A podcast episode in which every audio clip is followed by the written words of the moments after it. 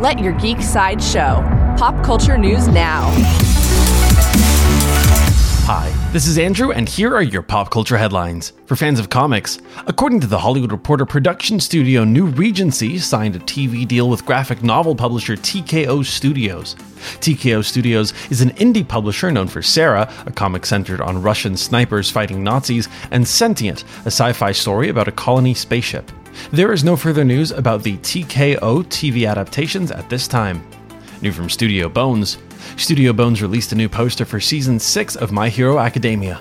The poster shows Deku and Shigaraki preparing for an all out war and a battle like never before. There is no release date for season 6 of My Hero Academia at this time. For fans of anime, Toei released a new trailer for One Piece film Red. The film will follow red haired Shanks and a new female character. Shanks is the captain of the Red Hair Pirates and one of the four emperors of the New World, a title bestowed upon the four most powerful pirates who reside in the second half of the Grand Line. The film will make its Japanese debut on August 6, 2022. New from Kojima Productions Kojima Productions is creating a new business division centered around film, TV, and music. Kojima Productions is known for creating Death Stranding and the Metal Gear Solid franchise. There is no further news about Kojima Productions' business division at this time.